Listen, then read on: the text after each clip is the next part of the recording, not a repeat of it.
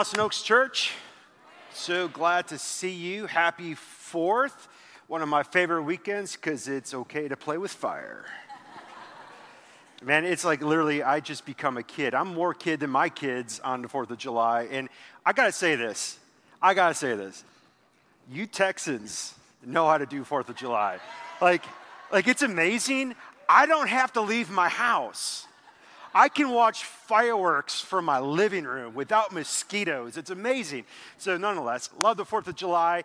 Um, this morning, we are wrapping up our sermon series on the Holy Spirit, but I want to throw out a little bit of a caveat this morning uh, because I was hoping, and maybe we'll get there, but I very much doubt it, that I wanted to get to the place where we start talking about the spiritual gifts and how does that look like and how does the church function and operate in that. So, what we're going to do in the next coming weeks is we're going to oper- um, roll out some podcasts to talk about that. I'm going to have some conversations with some people, and we're going to engage in that. So, if I don't get to that this morning, we're going to do that as a supplement to the side because we're going to be moving into a very important sermon series starting next Sunday called The Way of Love.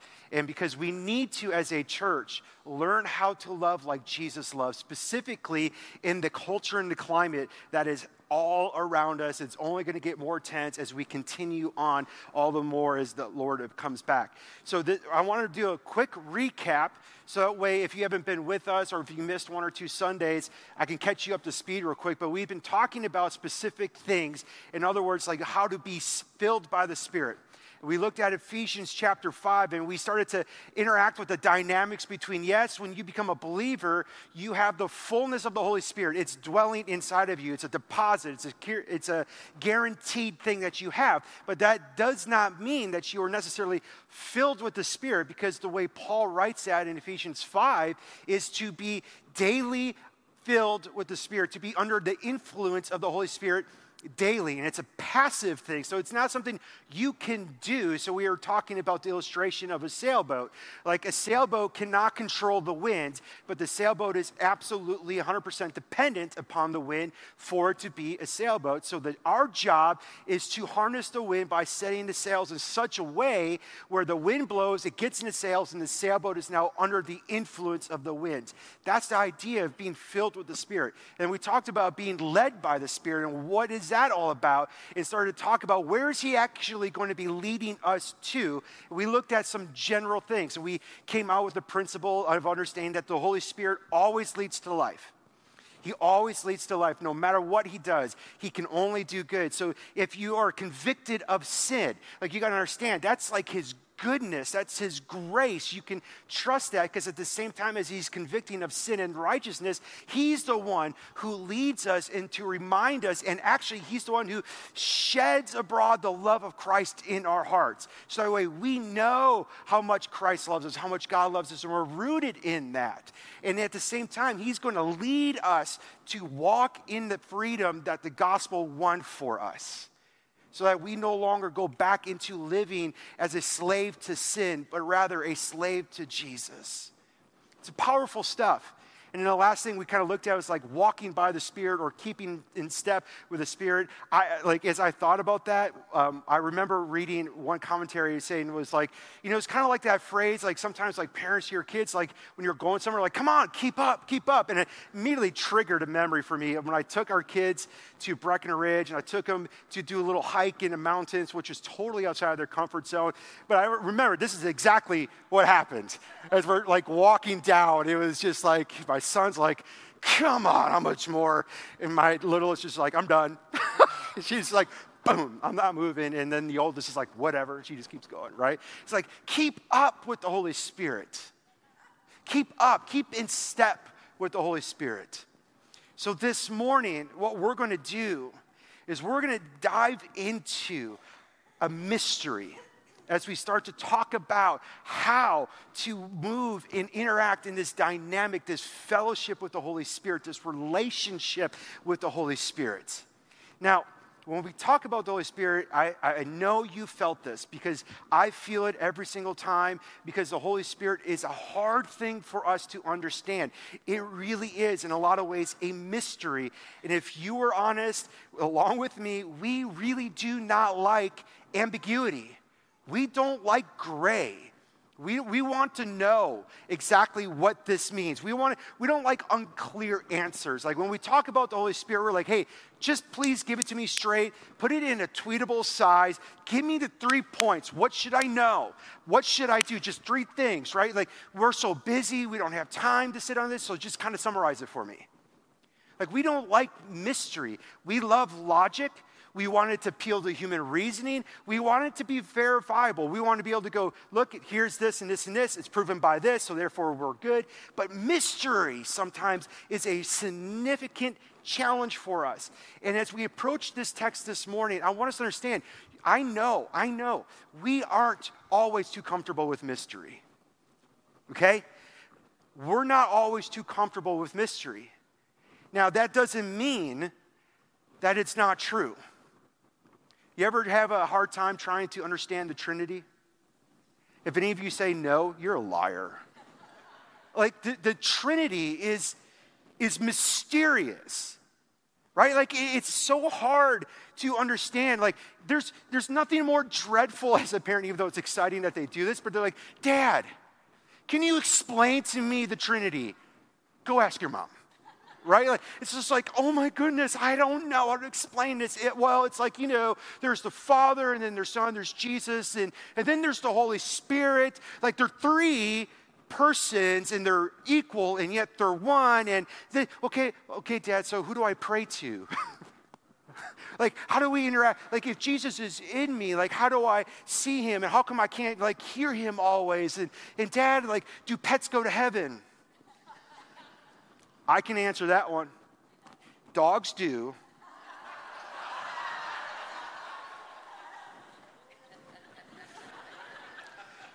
But like when we, we start to think about the Trinity, we try to find an illustration or some sort of like reference to help us make sense of it. So like sometimes we go, well, the Trinity is like an egg, right? You got the shell, you got the white stuff and the yolk, three different parts.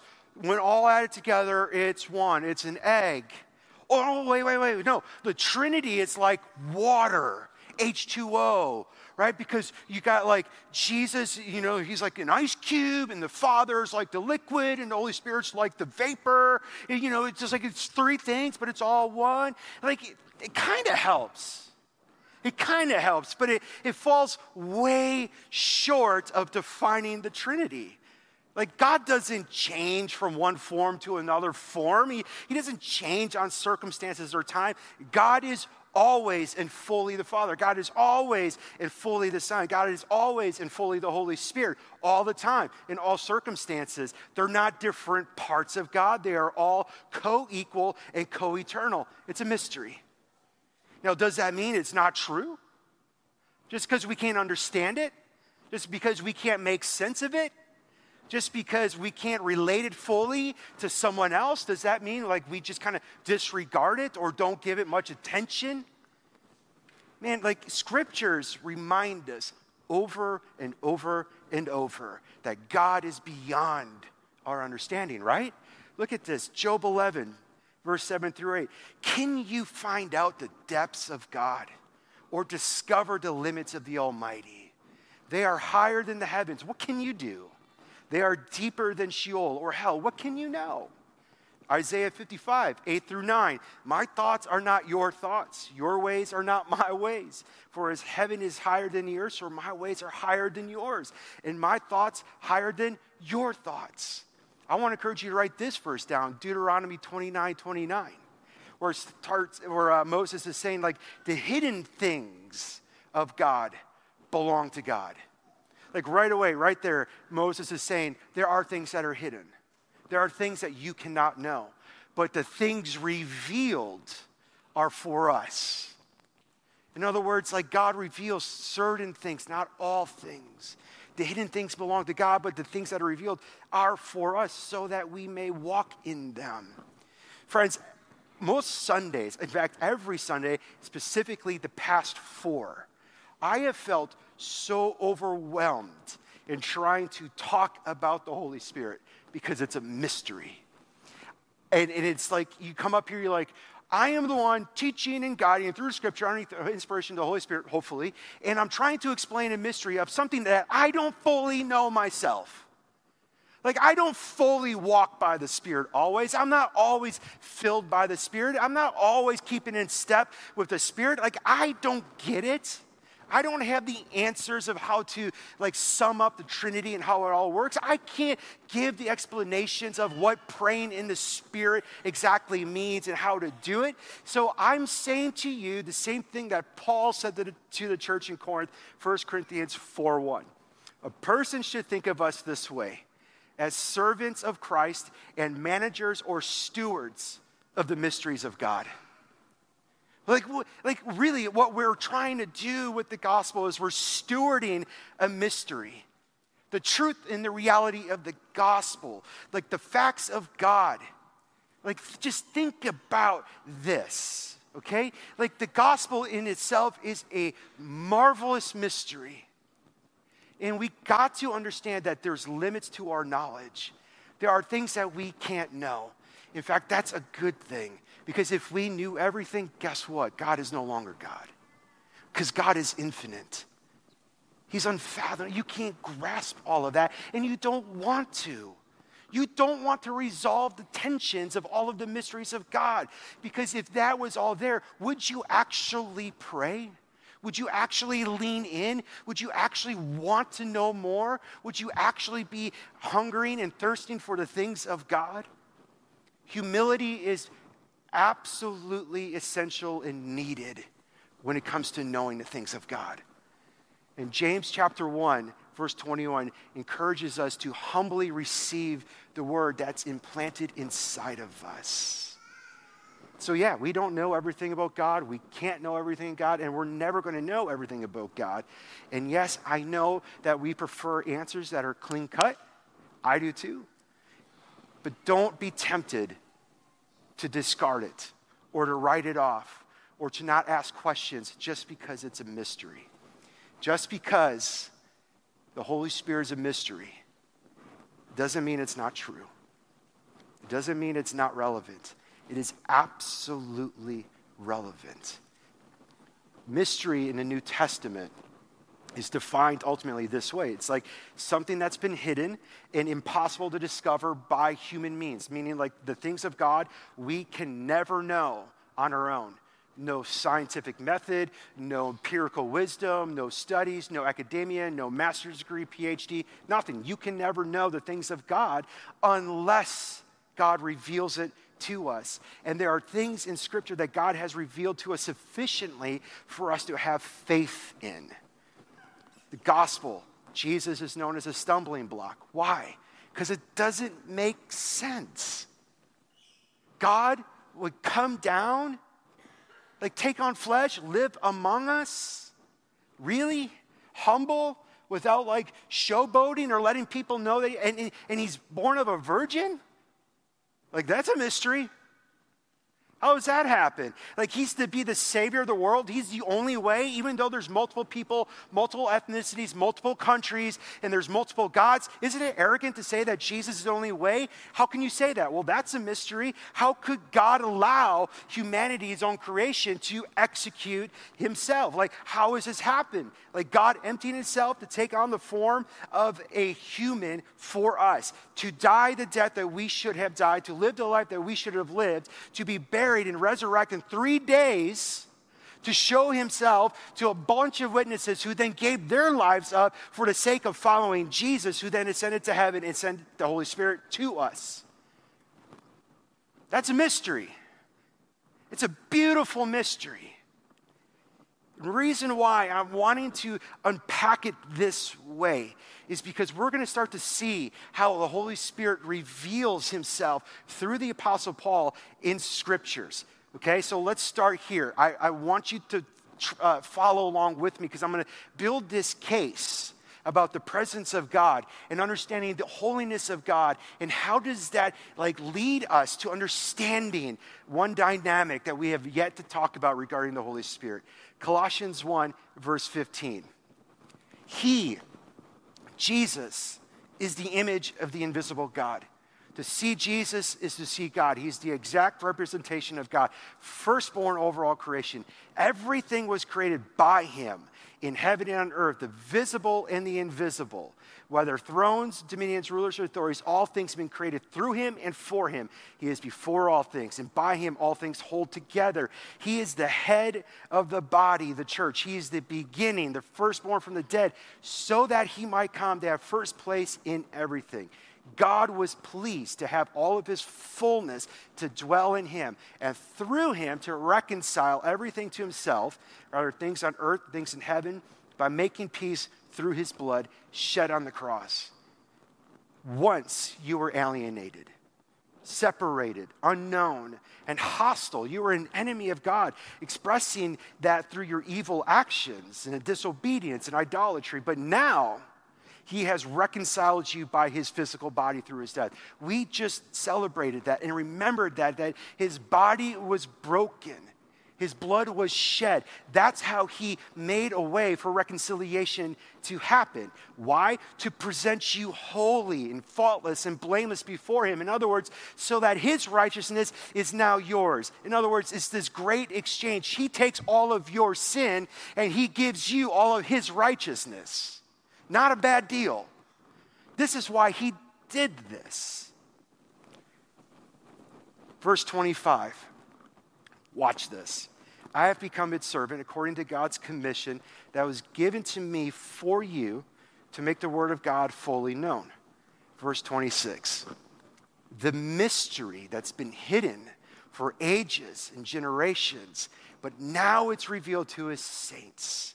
God wanted to make known among the Gentiles. I want to encourage you, underline, highlight this one, memorize this the glorious wealth of this mystery, which is Christ in you, the hope of glory. The mystery that's been hidden He's talking about all of the Old Testament times and everything that was meant to be pointing to this coming kingdom, to Jesus, the Savior, the Messiah, Israel. All of these things were signs. The temple, the interactions with the temple, and the Holy of Holies, all was meant to be pointing to this moment. They didn't understand how it would all unfold, they didn't understand how it all look and how it all come to be. But now, the mystery has been made known that it's not just Israel, it's open up to all who believe. And he starts to talk about this glorious wealth. Human language falls so short of the blessings that we have in Christ. The glorious wealth, which is Christ in you. That is the Holy Spirit. This is profound. Now, like, I want us to land and connect this to how the early church would have fully understood this. Even though they had all of these things in the Old Testament, specifically the temple and the rituals and all the kind of stuff that was there. It was all meant to help us understand our situation in front of God. So you have like the courtyard, they would construct that, and then you had the, the holy place, and then inside was the Holy of Holies, where the Ark of the Covenant was, which was like the seat of God's throne, where his presence would be in that room, the high priest, once per year, would go into there after significant ritual purity. He would go in there, have a rope tied to his ankle that would have bells on it. So he would go into the Holy of Holies, and if he were to do anything profane or do anything just slightly off, he would probably die. So that rope would be there in case he died and they didn't hear the bells anymore. They would drag the high priest out this person would come in to the Holy Holies once a year for the atonement of sins for all of Israel the presence of God was so significant. In the garden, God walked in the cool of the evening, interacting with Adam and Eve. Over and over, you hear in the Old Testament what God is there like our God who speaks to us, but also dwells or resides among us. The presence of God was the thing that guided Israel as a pillar of cloud and a pillar of fire. It was the thing that blocked Pharaoh from coming to get them. It was the tremendous storm and fire and earthquake at Mount Sinai. It was the fire that fell from heaven when they uh, like presented the sacrifices for the first time. The presence of God was substantially important. Exodus 33 after Israel worshiped a golden calf. And God's like, Go on, I'm sending an angel, I'm not going with you. Moses says, Time out. If your presence doesn't go with us, do not send us. For what else will make us distinct? The presence of God. And then the Old Testament had these prophecies and promises of one who would be the Messiah, whose name is Emmanuel. God with us. And then there was prophecies about the Holy Spirit would fall on all who would believe. That wasn't how it was in the Old Testament. The Holy Spirit came on a select few for a specific reason, for a specific time. So now Paul is connecting all of these dots and he's saying to the believers, to you and I who, who have faith in Jesus, saying, the glorious wealth is that the very presence of God that resided in the Holy of Holies is in you.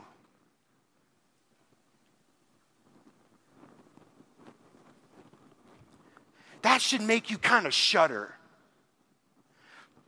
He is the image of the invisible God. He spoke all things into being, and His presence is in you.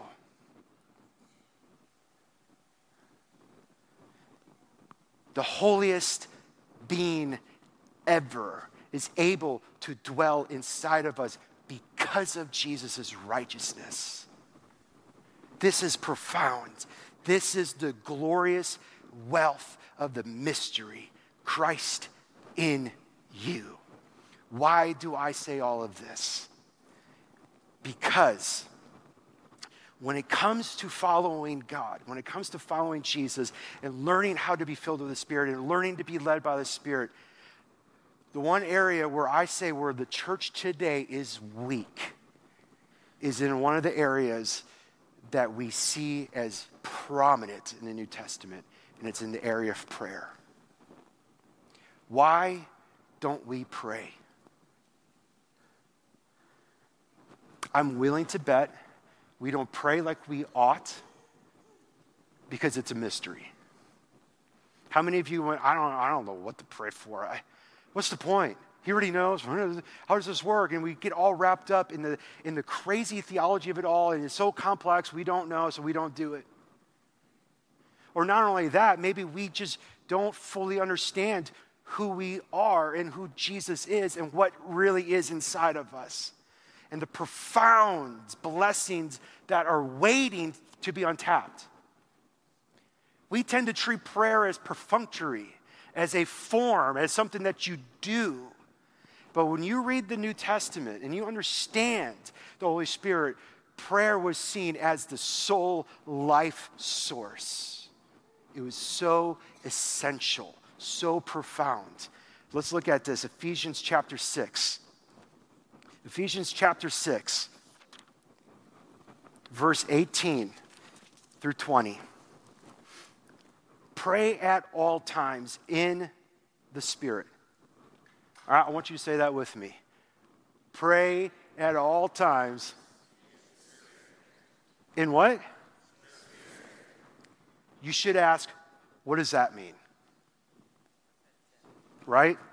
You should, you should really go, What is that? And I know, like, there's a little bit of a, just the same thing that we always feel when we talk about the Holy Spirit. Oh my goodness, is, does this mean speaking in tongues?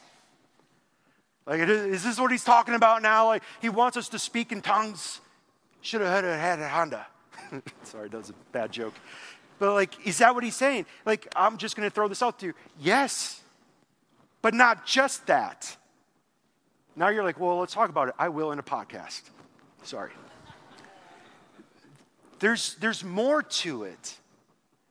Praying at all times in the Spirit, keep, if you keep reading this, it's like with every prayer and every request, staying alert or being aware with all perseverance and intercession for all the saints.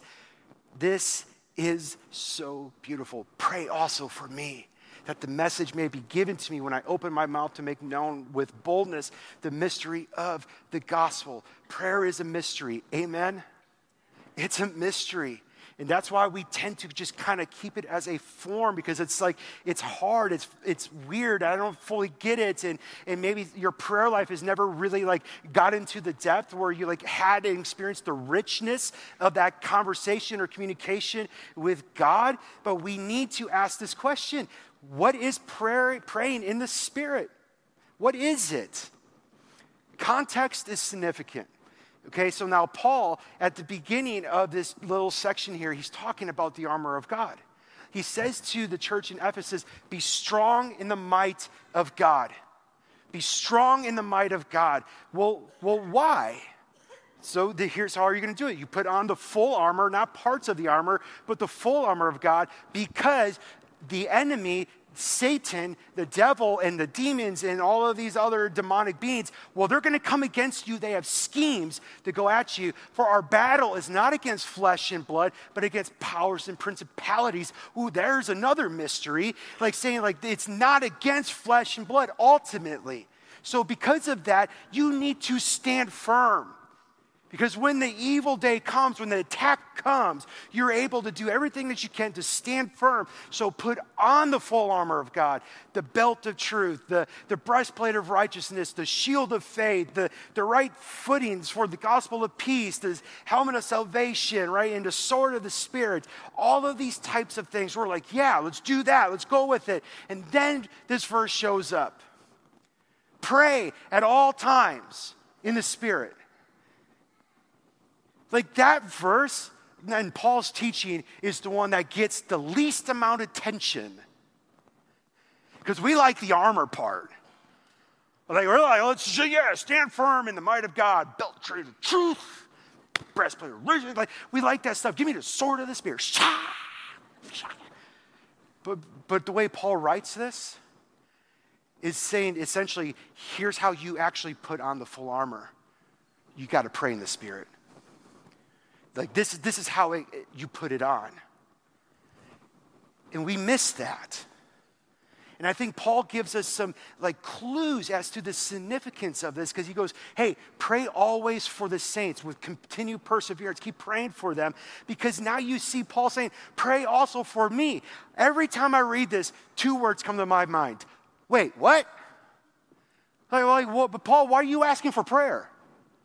Because my mind has this thought like Paul didn't need it. Like Paul was awesome.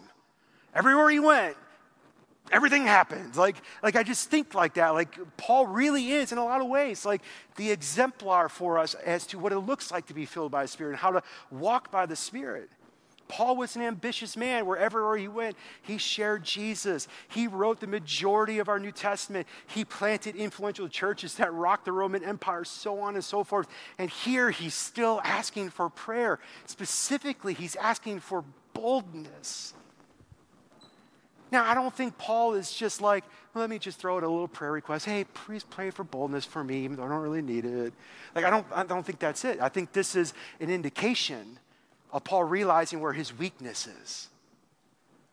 He said it in Corinthians I came to you in fear and trembling. Like, I can't preach with boldness unless the Holy Spirit empowers me to do that. And pray with me. Ask the Lord for this. Here's what hit me. Before Paul did anything else, before Paul evangelized, before Paul wrote the letters, before Paul went to different cities and planted churches, before Paul discipled others, before Paul ultimately gave his life for Jesus as a martyr, Paul was a man of prayer. Because there was something in it that he understood that we need to understood or understand. Every letter, every letter that Paul writes, he talks about prayer not just as a practice that the church should engage in, but as something vital and needed for each believer. Like, how did Paul know what to pray for in the churches? Like, he, he didn't just like send a text message to Corinth. Hey, got any prayer requests this week? Cool, got it. Like, he didn't do that.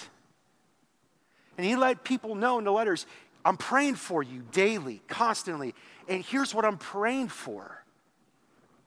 Paul knew what to pray for because he was praying in the Spirit, underneath the Spirit's prompting and guiding in an insight and discernment as to what to pray for. Prayer wasn't just a form, it wasn't just a religious practice, it was the sole key. Paul knew that in order to live in the love of Christ, to walk in freedom, and to be filled by the Spirit, and to be led by the Spirit, prayer was vital.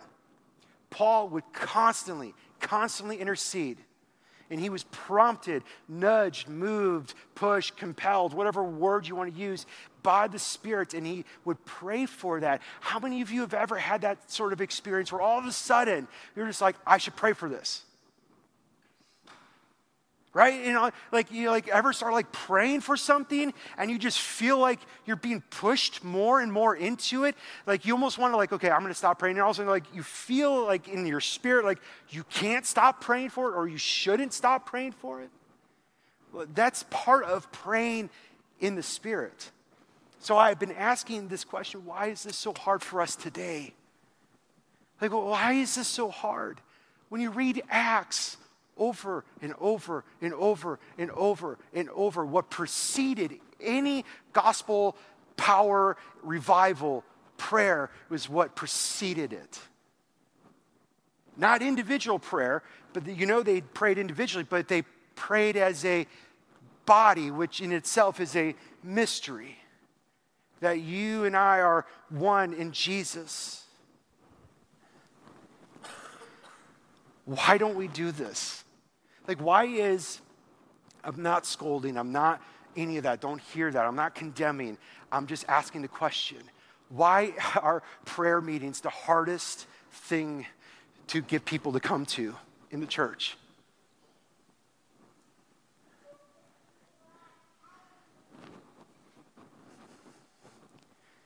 I, just, I just wonder, it's like we just fail to understand the glorious wealth of the mystery. Or maybe we just don't think it's vital or necessary or important or enjoyable. All these types of things. Like, like then we got to start asking the question, like, well, how is my own personal prayer life? Like, these are important things for us to understand. Because Christ in you is this mystery. And let's not fail to remember the connection. It's the presence of God that resided in the Holy of Holies is inside of you. This gospel, a holy God, died our death. We are justified by what he has done. Now we are made right because of Jesus. We are sanctified, adopted, presence of God, power of the Holy Spirit, new life, all living within. This is essential when Jesus taught in John 15, I am the vine, you are the branches, remain in me, and I'll remain in you. Like we, we, we know that passage, and even the fact that he goes in John 15, 5, like, apart from me, you can do nothing. In other words, like, by the flesh, you can do nothing. It's all by the Spirit. But as we continue to lean into this, we got to start asking a question what does it mean to abide or to remain in the vine? We tend to immediately think, we tend to immediately think right away scripture, Bible study, quiet time. And then a close second is go to church, small group, close third, and then serving a distant fourth. Like we, we tend to think that way, and prayer doesn't necessarily show up in that, in that sequence. Now, all of that is good because we're exhorted to let the word of Christ dwell in us richly. We're exhorted to do this together as believers. But when Jesus was teaching this passage, like you got to understand, the disciples didn't have the New Testament. Look at John 14. John chapter 14. Jesus says this in verse 25 and 26. I've spoken these things to you while I remain with you. Okay? He's like, I've told you these things. They don't have the Bible as we have it, But the counselor, of the Holy Spirit, whom the Father will send in my name, will teach you all things and remind you of everything I've told you. So there's this connection that of intimacy through prayer that they are going to be reminded of what Jesus taught them. So then he continues multiple times in John 15. If you remain in me, I'll remain in you. Then you can ask whatever it is according to the Father's will in my name, and He will do it. Multiple times He brings that up. Ask the Father, ask the Father. That's talking about praying. He says, Here's why I'm telling you this so that my joy will be in you and your joy will be complete. It's like as you abide, it's in this relationship. He wants us to ask, He wants us to connect, He wants us to be dependent. That's praying in the Spirit. In fact, in John 16, 23 to 24, he tells them, like, up to this point, you have not asked anything of me in my name. He's like, you, you have not prayed that way. And he goes on, at the very end, Truly, I tell you, anything you ask the Father in my name, he will give you. Ask and you receive. Why? So that your joy will be complete. Friends, listen, nothing reveals your beliefs like how you pray. Andrew Murray great man of prayer, wrote many books and devotionals on prayer. I remember reading that line and it just, and I was like, at first I was like, that's not true. And then I started thinking about it. When you pray, who are you praying to? What are you asking for? Why are you praying to Him? And why are you asking for what you're asking for? What are you expecting to happen from praying? How do you see yourself in prayer? Do you see yourself in need, hungry, desperate, thirsty, weak as a jar of clay or something special? Are you coming in prayer as an independent, strong, and self reliant, self confident person? Are you coming entitled or grateful? Do you come with a posture of, I deserve this or undeserving? Do you see yourself as an orphan, hoping and begging and pleading for God to put favor on you and love you? Or do you see yourself as a child of God? Like so many things. Like, how do you see your life? And what is the purpose of your life? And whose kingdom matters most? These things are reflected in your prayer life. How often do you pray? Well, that's a sign of your intimacy with God. It really is. The early church understood when they thought of prayer and when they thought of the presence of God inside of them, it was temple imagery that drove it.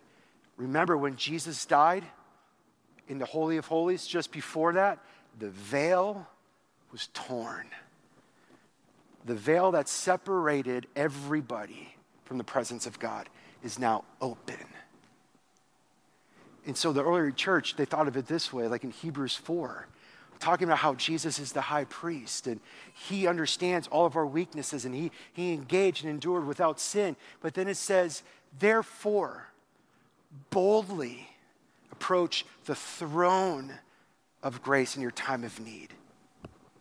The throne of grace is speaking about the, the mercy seat where the Ark of the Covenant was, the presence of God, where the high priest in the Old Testament would not boldly approach. He would come in in a lot of fear and trembling with a rope attached to him in hopes he doesn't die. But now, because we are made right through Jesus Christ, we can boldly access the presence of God.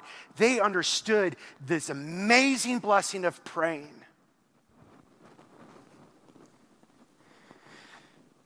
You ever think about why Jesus, when he went to Jerusalem and he looked at the temple and he saw how all the money changers and how they were oppressing people and distorting and creating all sorts of chaos in the temple that he went away that night and he, plotted in his mind what he was going to do and made a whip. And then the next day he goes in there and takes people to town like kicking them out and that's, that's not your cuddly jesus. Like, like chaos. And then he says my house shall be called a house of study. Why prayer? Vital connection, presence of God, significant stuff. Where did Paul learn about this praying in the Spirit as the means to put on the armor of God? I'm willing to bet he thought about Jesus in the garden. Right before he was betrayed and arrested, tried unjustly, before he was nailed to a cross, he knew what was coming. He's fully God. And in the garden, he prayed and he prayed in the Spirit. That's where he put the armor on. He was wrestling with God and he was praying for God's will and he was yielding himself to the Spirit. And when he was finished praying in his Spirit, you can tell that as he got up to walk out, there was a sense of confidence and peace and rest in the midst of great evil. He was praying in the Spirit. So, friends, here's how I want to end. And I was thinking really hard about this. I was like, okay, because this, this stuff is, is a mystery. What's the difference between praying in the flesh and praying in the spirit? So, here's what I came up with as a steward of the mysteries of God. I'm trying my best, folks, okay? I wrote down just a bunch of bullet points that I believe to be true of either one. Here's what praying in the flesh would look like when you're praying, you forget who you are praying to. Just think of the Lord's Prayer as a good template for this. You forget who you're praying to, Father in heaven.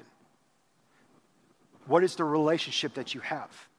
You forget who is inside of you. Sometimes that might even show up as a lack of reverence. You forgot the love of God, that you're no longer under condemnation, but now you're trying to prove again. You're not living in the freedom. Praying in the flesh is you forgetting whose kingdom matters most. You're praying primarily about your kingdom and, and your needs without much thought of the kingdom of God.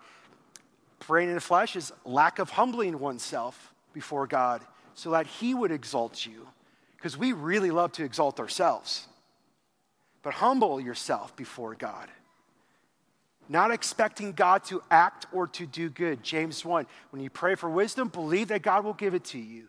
Sometimes we pray just as part of form and function without actually applying faith to it.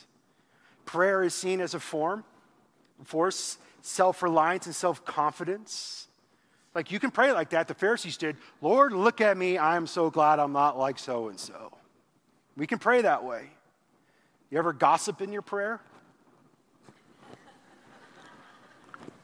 Lord, we pray for Susie. She can't stop gossiping. sorry. I don't know Susie. Susie, I'm sorry. I don't know you. Lack of peace and perspective after you say amen. Prayer did nothing. You, you're not walking into peace that surpasses understanding. You're not finding the quietness and rest inside of you.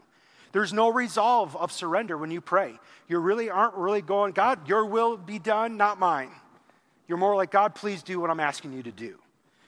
No listening. No listening or desire to really obey. And, and one other part, I know there's probably more. I would say praying in the flesh is there's a lack of confession and deep repentance. Praying in the spirit, here's some things that I was thinking. There's an awareness of the holiness of God. Christ in you, the hope of glory. Hebrews chapter 12, 28 through 29 is a great verse talking about like we do not come to this temple like we have a kingdom that will not be shaken. He's a holy God. When you pray in the Spirit, you approach prayer in faith. That's that Hebrews 11, 6. Like anybody who draws near to God has to have faith believing that He hears and rewards those that come near. Praying in the Spirit is a posture of humility, one who listens and looks, waits, and asks for help in prayer. Here's the only application I want to have you guys do this week Romans chapter 8, verse 26 and 27.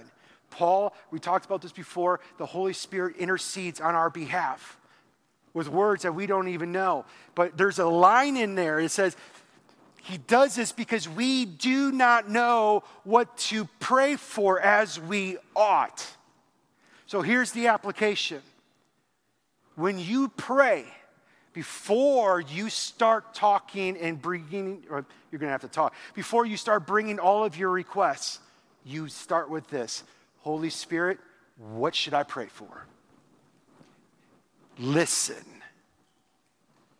Take risks. Write down what comes to your mind and your soul. Maybe it's a verse, maybe it's a person, maybe it's a situation, but listen, ask. That's humility. I don't know what to pray for. A lot of times we come to prayer thinking we know what to pray for, right? Like, let's just say a friend of mine gives me a prayer request. Maybe that's not the real issue. Holy Spirit, what's the real issue? Ask. That's humility. That's praying in the Spirit.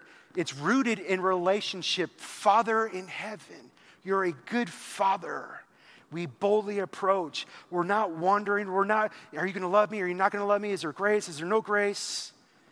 Praying in the Spirit is a pouring out of the heart. Psalm 62 8. Pour out your heart to Him. Praying in the Spirit is willing to come to God and say, Search me, O Lord.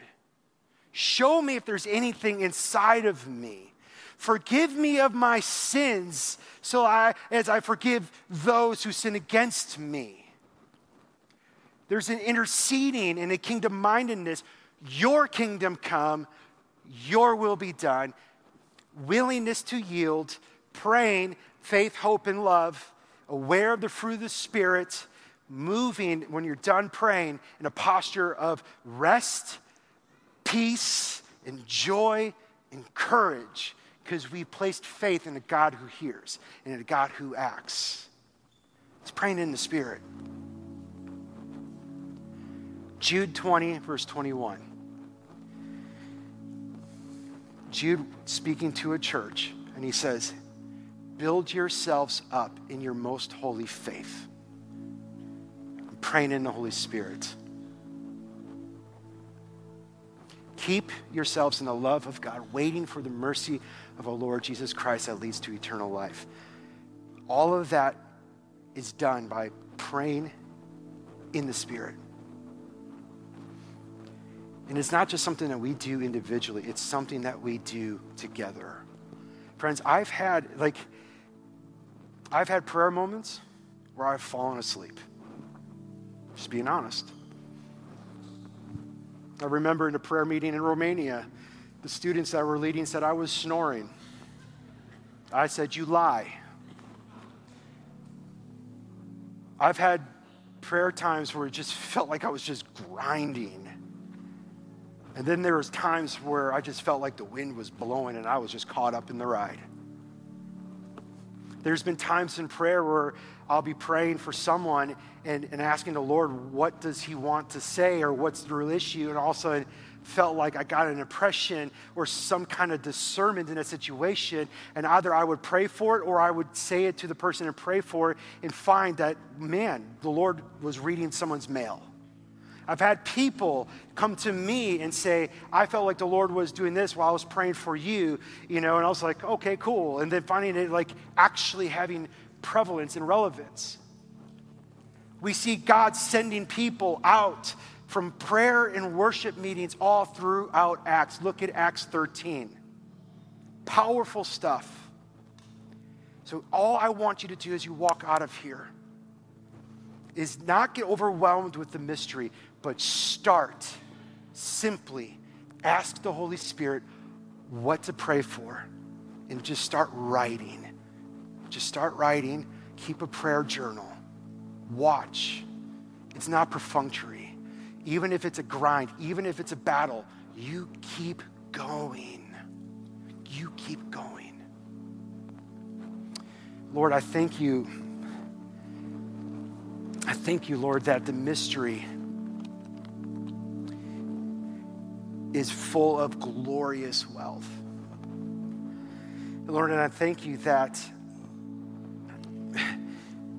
we have the presence, your presence inside of us fully. And, and, and I first to confess I don't fully understand that. I don't fully get that. But I know it's true. Because of your righteousness. I've been justified. And so when you see me, you see holiness, you see Jesus. And, and that's why you can live and reside inside of us. And that have created access for us to come to you, where there's multiple promises that, like, if we turn our hearts towards you and we cry out to you, you will hear from heaven.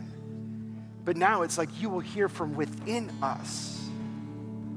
Lord, I pray that you, through the power of your Holy Spirit, would do something in our hearts as a church, that we would be known as a church that takes prayer serious. So, Lord, I just pray that you would begin to pour out your blessings on my brothers and sisters in this room as they move towards you in prayer. For those whose seasons of prayer is grinding and confusing and just like feels like I'm chewing dirt or sand, Lord, I pray that it be full of life and fruitfulness. Lord, I pray for an overflow of joy and blessing and peace. Lord, I pray for rest in those who are dealing with anxiousness in their heart, that when they come to you, they can go cast all your anxieties on you because you care, and they can leave it there and receive the peace of Christ. Lord, I pray that power comes. I pray that Acts 4 situations would happen when we pray and we ask for boldness and we move out in boldness that your spirit would fill us and shake the room, as it Teach us, Lord, how to pray. We're eager, we're hungry. In Christ's name.